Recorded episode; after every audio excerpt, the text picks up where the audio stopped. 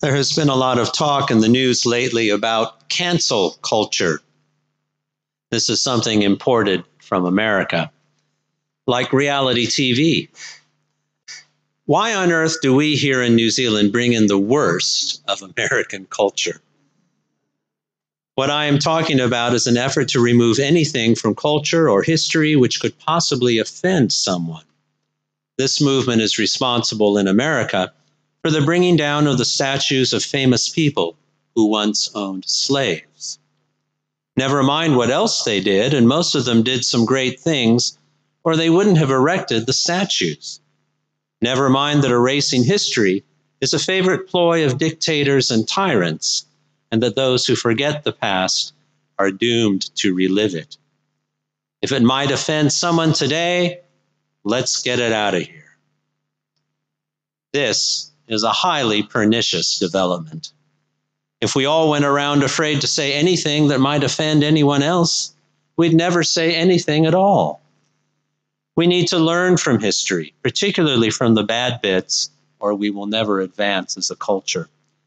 But this line of argument makes no impact on certain individuals today who think that we can somehow create a perfectly clean and spotless culture in which we can all live happily ever after. Well, I hope these cancelers never meet the Jesus who features in our gospel today. As we have just heard Jesus say, I came to bring fire to the earth. Do you think I've come to bring peace? Every household will be divided father against son, and son against father, mother against daughter, and daughter against mother, mother in law against daughter in law and daughter in law against her mother in law. That sure got to offend a few people. What happened to the peace of Christ, the love of Christ? What's going on here? What's going on is not so much peace as truth. Jesus, God, is love, but Jesus came above all to bring us the truth about God's creation. For too long, people had been believing false prophets, turning to other gods, and trusting to superstition, which separated them from the true God. It is a wonder to me how often the Israelites forsook the God who brought them out of slavery and provided them food and a home in order to follow idols and foreign religions. Jesus came to earth to bring God's message of salvation to give us all an opportunity to turn away from sin and back towards God. That is repentance, a turning back to the good, away from the sinful. Thanks to our Lord Jesus Christ, we have this opportunity to be saved. And it is natural for us to want everything to be nice and peaceful.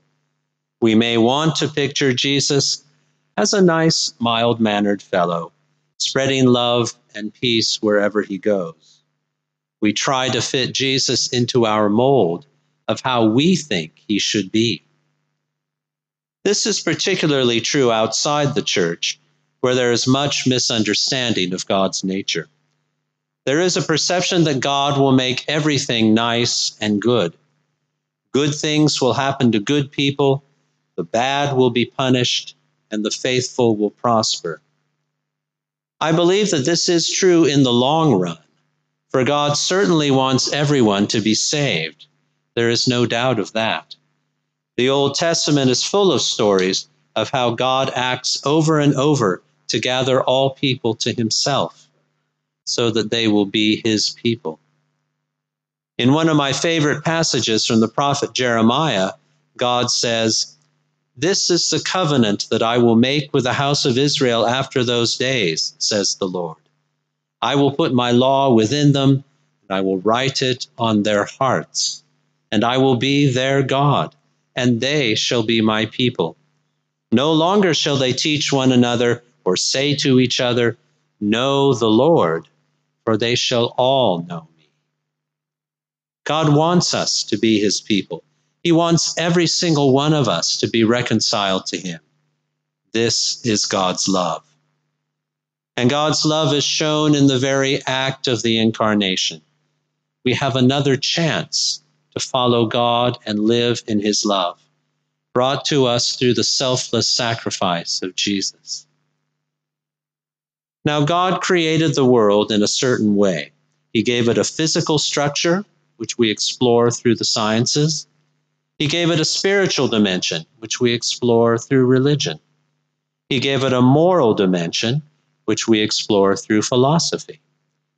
He promises us that if we follow his laws and turn to him in faith, we may enjoy the full dimensions and opportunities and beauty of this beautiful world. It is all there for us to take hold of and to enjoy.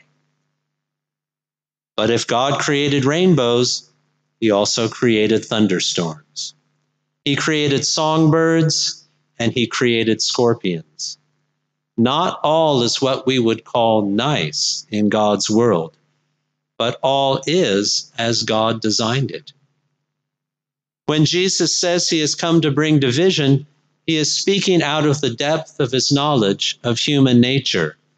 After all, he created human nature. Jesus calls us to follow him, and that call he knows will be divisive. Remember his calling of the first disciples from Mark's Gospel. As Jesus went a little farther, he saw James, son of Zebedee, and his brother John, who were in their boat mending the nets. Immediately he called them, and they left their father Zebedee in the boat with the hired men and followed him. James and John simply left Zebedee, their father, and walked away with Jesus. How did Zebedee feel about his sons deserting him? Already we see the division between father and son that Jesus is talking about. The call to follow Christ will divide families. In my own family, my mother never understood why my sister and I both became Christians as adults. Now, fortunately, in my case, she respected our decisions, even if she didn't agree with them, and there was no bitterness or ill feeling. But when we dedicate ourselves to God, we put God above everything family, friends, and everything else in our lives. There is a division. But we do it because we know that the way of Jesus is the way of truth, and nowhere else will we find that truth.